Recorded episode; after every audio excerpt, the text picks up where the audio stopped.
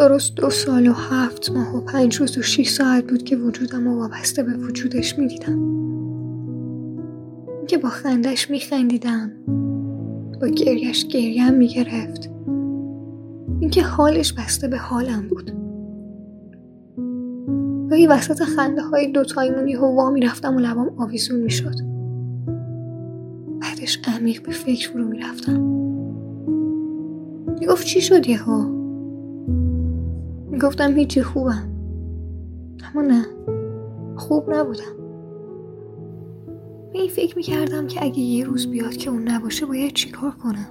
یعنی بازم می‌تونم از ته دل بخندم. نمی‌تونم. اگه اون نباشه من میمیرم.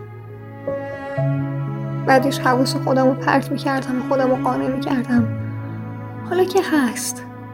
پس به بعدش فکر نکن.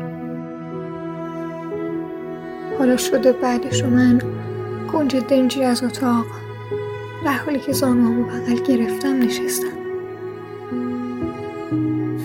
برعکس کنج اتاق حالا دلم اصلا دنج نیست. بودم با خودم کلنجار میرم که چرا یه روز درست و حسابی به بعدش فکر نکرده بودم.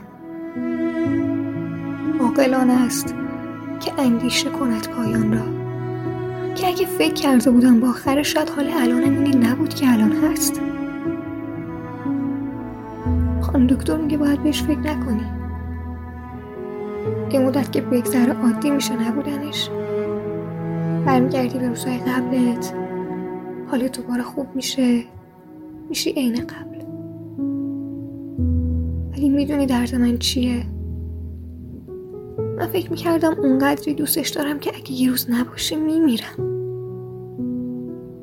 پس چرا زندم هنوز؟